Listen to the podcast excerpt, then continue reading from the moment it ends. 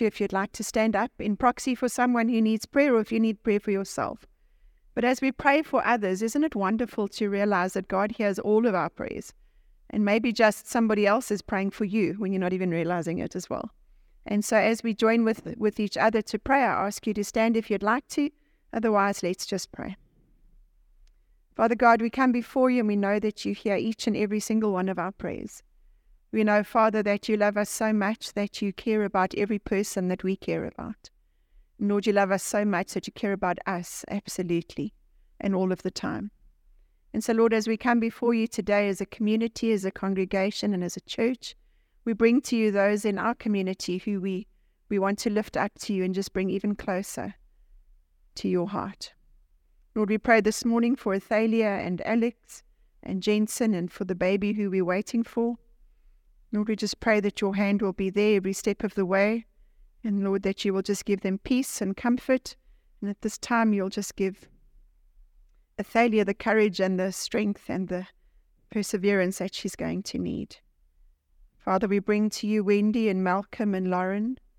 And Lord, you know their hearts, you know their situation. And Father, we know that you walk closely with them. And we just pray that you will continue just to hold them in the palm of your hand. Lord, we pray for continued healing for Ian, for Rolf, for Des, for Jonathan. Lord, we pray for those struggling with emotional and unseen issues. We pray for the, the young people who are drawing near to the end of their matric year. Lord, we know that anxiety and stress are, are huge issues for them. So, Father, I just pray for each home where there is a young person who's going to be doing matric this year, Lord. We pray that you give the parents and the other siblings patience, and Lord, that you give the the young person who's writing those exams your peace, Lord. That peace that we don't understand, but we can feel when you give it to us. We pray, Lord, for our church here in MMC. We thank you and praise you for every volunteer who comes and offers of themselves every week, Lord. We pray that you will continue to guide our leadership as we move forward. Lord, we pray for the church finances. We pray that your hand will be there and that you will provide what we need to do the work that you have given us to do. For, Lord, we pray for the Mtambo family as Temba has passed away. And Lord, we know that he was a wonderful servant in your kingdom. And we just pray that you will give them your peace and your compassion at this time. We pray, Lord, for our country, for our leadership and our government. And Lord, then we come last of all and we pray for ourselves. Lord, we know that we have sinned against you and against others, those things that we've done and those things that we shouldn't have done. And Lord, as we come to you this morning, we, we come before you and we, t- we say sorry. Lord, we are truly, truly sorry for those things that we have done that we know we shouldn't have. And Lord, as we come and we beg for your forgiveness, we know that you give it to us freely. And for that, we are so grateful. And Lord, we claim that forgiveness for ourselves and we start again with a clean slate as we come to hear your words and your voice this morning. In Jesus' name, Amen. Thank you. Right. So here's a question, and we might get different answers in the next service to this one because I think our average age here is a little, a little bit more than the next service might be. Have you ever battled to find the right words to express yourself? Often, okay. I mean, I've got three kids, and by the time I've rattled off all the names, I finally get to the one I'm actually cross with. You know, um, you ever done that? I'm just glad I've only got three. Imagine if I had seven kids, I'd, I'd never get to to moaning at the right one. But sometimes we just can't find the words to say what we really want to say. And maybe you're trying to put things nicely so as not to offend other people. Um, and sometimes, and I've learned this as a woman, sometimes men don't like you to put it nicely, just be straight and tell them what's going on because they're not going to understand all the hints. And sometimes your children think you're not really cross if you put it really nicely. So you've got to kind of shorten the sentences a bit and use keywords that they'll understand what's really going on. But we try not to offend people, so we try and put things in a nice way. Maybe you're trying to explain all the details that you think a person needs. You know, if somebody says to you, How was your day? You know, maybe they're one of those headline people, but you're trying to give them like a breakdown, minute by minute, what happened, how it happened, who said what, how you felt, what's going on. And so we try and communicate too much to some people sometimes. Maybe you've adjusted the words to be simpler because you're speaking to a child or you're speaking to another adult whose first language is not English, and you're trying to explain things in a way that they will understand what you're saying. Because you see, when you try and explain yourself in a different way, that is when communication starts to happen. Communication only happens when the person you're speaking to hears what you've said and understands it. Otherwise, you can just be talking at each other.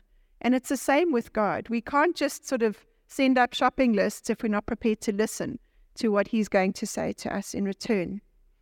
Sometimes, as Christians, we use our own version of Christianese, as we like to call it. All those lovely Christian terms that we just roll off of our tongues. And to someone who's not a Christian, it sounds weird and it sounds odd and it sounds like it comes out of some weird movie. Um, you know, when we talk about the blood of the lamb, it, it makes sense to you and me, but to somebody, perhaps a child, they take things very literally. and that's like, that's a bit gross, you know, and this is God's body and God's blood, and, and we kind of, that's also a bit gross. And we use things like sanctified and blessed, and we use all these words in the way we speak here in church that don't always make sense to those around us. And so we've got to look very carefully at how we choose to communicate with other people. And I think that's part of what was going on when Jesus was trying to teach his disciples to pray. They came to him and they said, Lord, teach us how to pray, in the same way as John taught his disciples how to pray. The difference being is John had, and other rabbis had scholarly disciples that were learning from them. Jesus had a bunch of fishermen and the odd lawyer and tax collector and doctor, and, and they were kind of a motley bunch. They weren't those that had been schooled in the scriptures. And so when they came to Jesus and said, Teach us how to pray, they really wanted to know. They were feeling things, they were experiencing things, they were trying to figure out what the best way to pray to Him would be. And then that's where our first reading comes from. We read from Luke chapter 11, verses 1 to 13. And it says this One day Jesus was praying in a certain place. When he finished, one of his disciples said to him, Lord, teach us to pray just as John taught his disciples. And he said to them, When you pray, say, Father, hallowed be your name, your kingdom come. Give us each day our daily bread. Forgive us our sins, for we also forgive everyone who sins against us. And lead us not into temptation. Familiar words? Hey? Familiar words. Then Jesus said to them, Suppose you have a friend and you go to him at midnight and say, Friend, lend me three loaves of bread. A friend of mine on a journey has come to me and I have no food to offer him. And suppose the one inside answers, Don't bother me. The door's already locked and my children and I in bed. I can't give up and give you anything. I tell you, even though you will not get up and give you the bread because of friendship, yet because of your shameless audacity, he will surely get up and give you as much as you need. So I say to you, ask and it will be given to you, seek and you will find, knock and the door will open to you. For everyone who asks receives, the one who seeks finds, and to the one who knocks, the door will be opened. And then he finishes this passage with, Which of you fathers, if your son asks for a fish, will give him a snake instead? Or if he asks for an egg, will give him a scorpion? If you then thought Though you are evil, know how to give good gifts to your children. How much more will your Father in heaven give the Holy Spirit to those who ask him? Thanks be to God for his word. So here's a thought. It's a thought I've been thinking for a few days now, and it's been sort of percolating in my head.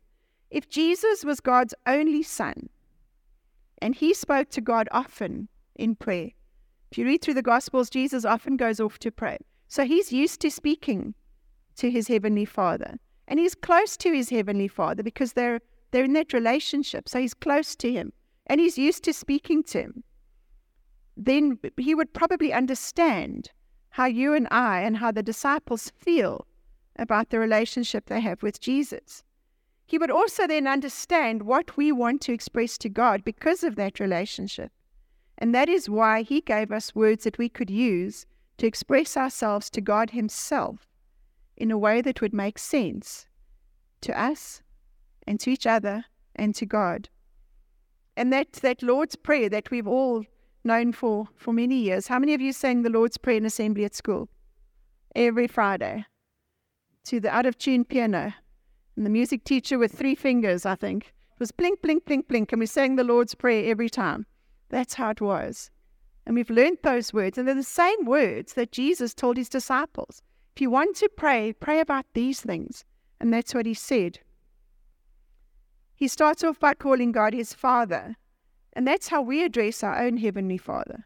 How do you pray? Dear Lord Jesus, Father God, Lord, all those words. This is how we address our Father, and it speaks of our relationship with Him. And then He encourages us to give His name the respect that it, des- that it deserves. He acknowledges the greatness and the power that just the name of Jesus carries. And if you think about it, in those days, they knew Jesus. He was right there with him. And they knew that Jesus knew God, and therefore they were saying that name with so much power. He tells God that we want to see his kingdom come in its rightful place on earth. Wouldn't it be wonderful if everyone on earth were Christian? If everyone on earth followed Christ? If everyone on earth knew what the Ten Commandments were and stuck to them? What if everyone on earth knew how to treat other people? And how to expect other people to treat them. Things would be different. And I think for many of us, that's really what we want. And going back to those few disciples on that day, they knew that they were going to be able to change the world. Every now and then they got a glimpse of it because they saw how Jesus was changing things. He knows that we are sinful people, that we will want to atone for our sins and to make right. It's kind of human nature. We do something wrong and we say sorry. That's the nature of how things work. He knows that we have needs that we will want to express to God. There are things we long for, there are things we need, there are things we want to ask for. There's advice, there's help, there's wisdom we seek from God, and all of those things come when we pray to Him. He also needs that knows that we want to atone for these sins, and then once we've experienced the forgiveness that Jesus gives us, we will want to give that forgiveness to the next person. Nobody sits here and feels I'm forgiven, I understand I'm forgiven, I feel forgiven, and then refuses to forgive anybody else in their lives. It's not how it works. It kind of flows out of you because of that relationship with God. And then Jesus knows that we are weak and we will be tempted. That's a no brainer.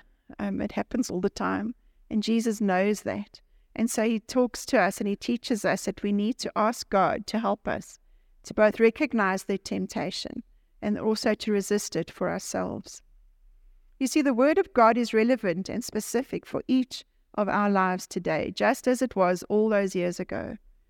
The Word of God is not a, a, history book that sits on a shelf gathering dust. And even if we get a little bit stuck in some of those books that take a lot of reading, and we get stuck in those books that tell us, you know, the lineage for like seven chapters of whose son was whose son, at some point it makes sense. And at some point that comes back, and we think, oh, remember that. And we, rem- we can see all the way from David all the way down to Jesus with hundreds of people in between. But we can see how those, those lineages came about. And so every single word that God put in his Bible is wonderful for us.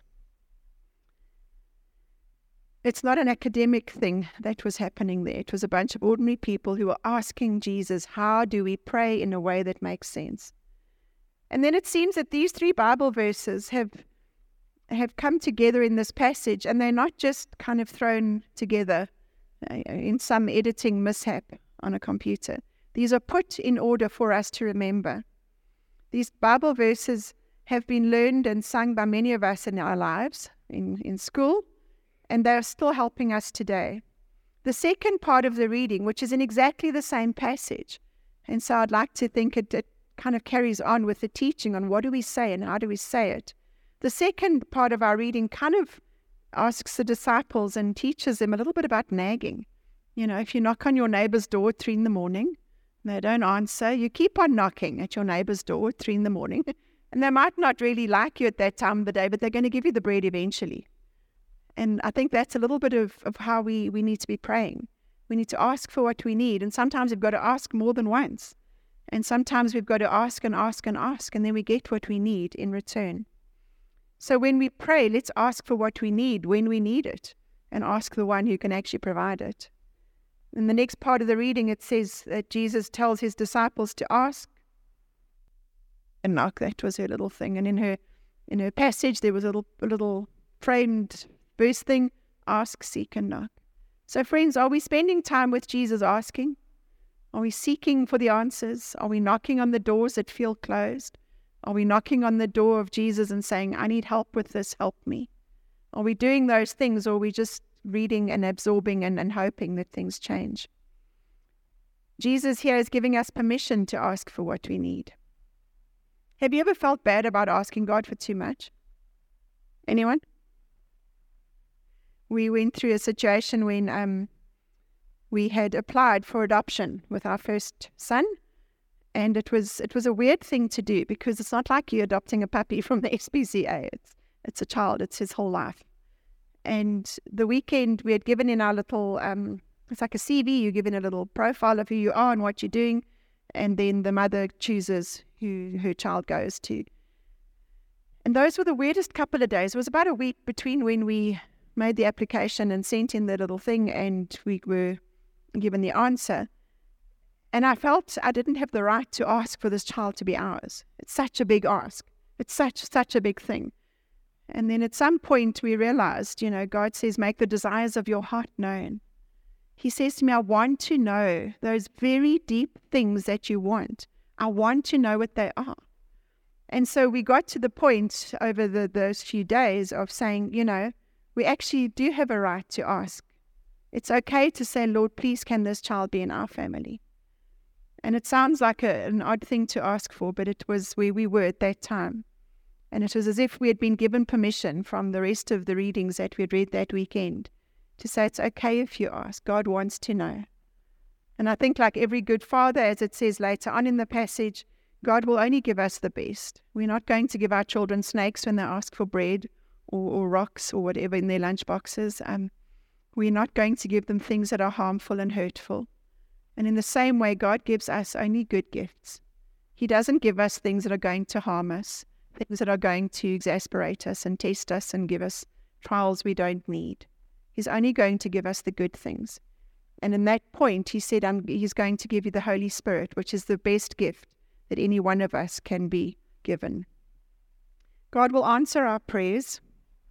And we know that He'll answer our prayers because some of us have experienced that. Anyone here ever had a prayer answered? Come on, guys. the, sure. I'm so glad Jim put his hand up. Yeah. yeah. Sometimes we feel like we're praying against the we're praying against the ceiling, but we're not. So when we ask God, our prayers will be answered because of our relationship with Him. God will answer us, He will give us, He will open the door for us, and He'll give us a good gift, as a father gives a good gift to his children. And then the second part of our second reading for today um, comes from the book of Acts, chapter 6, and verse 1 to verse 7. And it says this, and this is talking about the choosing of the seven.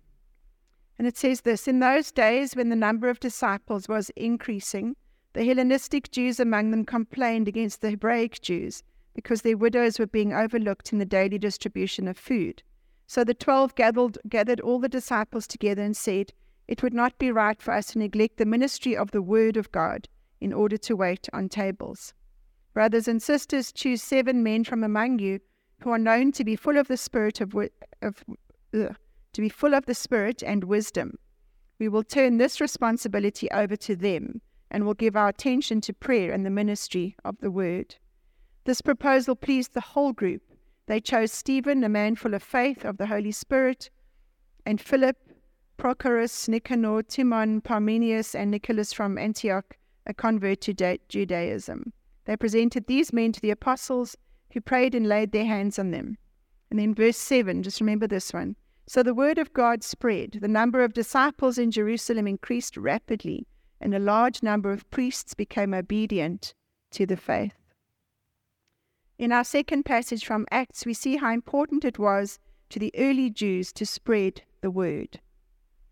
It wasn't just an add on, it wasn't an extra. They didn't just get together to care they got together so that they could spread the word of Jesus. This worked really well. we're here 2,000 years later and we're reading those scriptures for ourselves. And so, if we look at that, we could just see how much more we could be doing in our own community. We are still reading the same stories. We are having the same guidance. We are discovering the same truths. We are finding the advice and the answers to our prayers in the same Bible and in the same scriptures as the early church was. And this advice that was written down and communicated from those times is still relevant for us today. So, what does that mean to you and me here and today? We need to spend time reading the scriptures. How many of you knew what scriptures we were singing from this morning? Psalm 23, I will trust in you. Um, 119, that um, our, your love never fails, it never gives up. That's also from the scriptures, all our songs.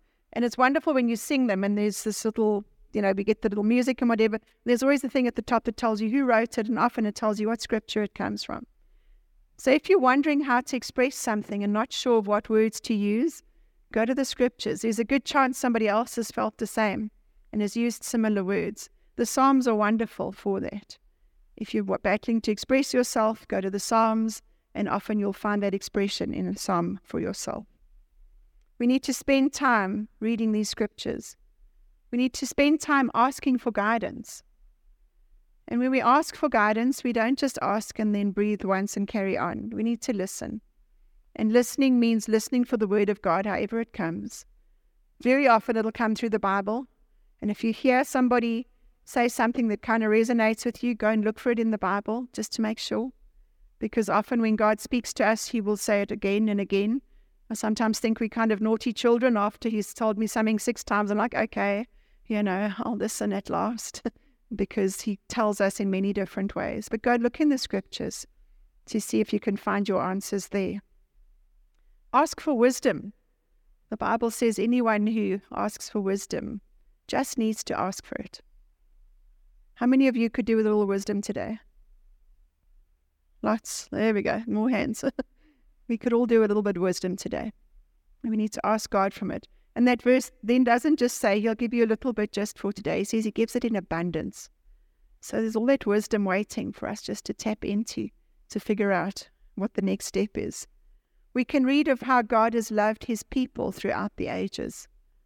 It's a wonderful story to read through the Old Testament. If you can get past the first couple of books, just to read the stories of how God led his people in and out of wars, of famines, of, of all sorts of things. Just read the story and see how God cared about every person along the way. And then when you get to the New Testament, it's slightly easier reading because it's something we've heard more often. But even in that New Testament, we see how God loved each individual person. I saw a lovely picture yesterday that says, you know, before Zacchaeus climbed up the tree, somebody had planted that seed. Because remember the story of Zacchaeus, the tax collector, was too short to see Jesus walking past, so he climbed up a tree and invited Jesus to his house.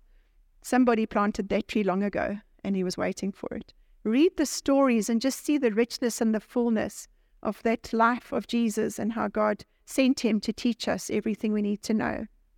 I would encourage you to find the promises that Jesus makes to us in the Bible. Go and look for them, find them, write them down. There are verses that just grab your heart, write it down somewhere. Put it on a post it, put it on your screen saver on your phone, put it on your laptop, put it somewhere that you can see it often. Because we need to take those promises and make them real. We need to take them and claim them. We need to remember them. We need to revise them over and over. I had a friend who used to stick little post its on her bathroom mirror, and eventually I don't think she could see much because it was just covered there was this little space in the middle, I think, for the mascara, and that was about it. But when we take those things and we put them somewhere we can see them, we're just getting them to be part of who we are. Little ones learn memory verses, guys. I'm going to say it again.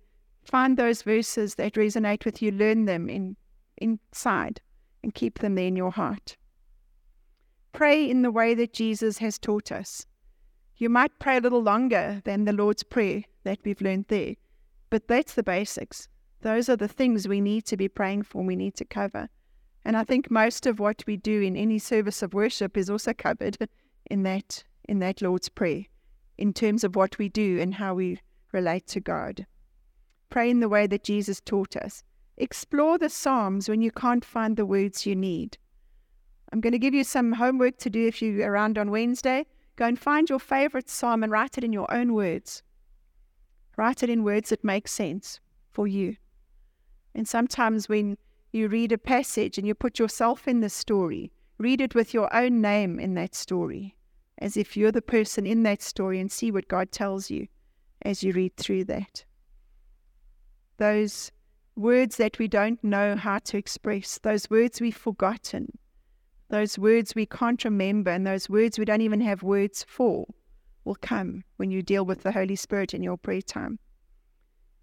There was a lovely verse in the Bible, and we read it a couple of weeks ago from 2 Timothy, and it says that all scripture is God breathed and is useful for teaching, rebuking, correcting, and training in righteousness, so that the servant of God may be thoroughly equipped for every good work.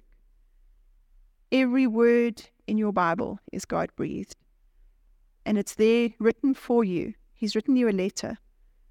And I don't, I guess many of us will remember writing letters. Nowadays it's all emails. My granny and I used to write letters to each other. She lived in the Eastern Cape in Port Alfred, and she would write me a letter once a week, and I would write her a letter once a week. And a while ago, I found a whole stash of them, and it was the cutest things. And was, I saw this little bird in my garden and whatever, and it was just that communication. Jesus and God are writing letters to us every day. They've sent us a book of them. It's up to us to read them. And then we see in John 1 when the Word became flesh. I'm going to finish with this one. And it says, In the beginning was the Word. The Word was with God, and the Word was God. He was with God in the beginning. Through him all things were made. Without him nothing was made that has been made. In him was life, and that life was the light of all mankind. The light shines in the darkness, and the darkness has not overcome it. So, friends, today as we remember our words to Jesus and remember his words to us, my prayer is that as we go into the, the week ahead of us, that communication becomes fuller and more meaningful for us as we hear God's words and have, as He hears ours. Let's pray. Lord, thank you that you have brought us your word. Thank you that you've given us the words we we need to express ourselves sometimes. And thank you, Lord, that your words can give us hope and life. Thank you, Lord, that your word will guide us every day. And thank you, Lord, that we have the option of coming to you and asking you for help all the time. And Lord, pray, we pray that as we go into the week ahead, we will hear more of your words and you will hear more of ours. In Jesus' name, Amen.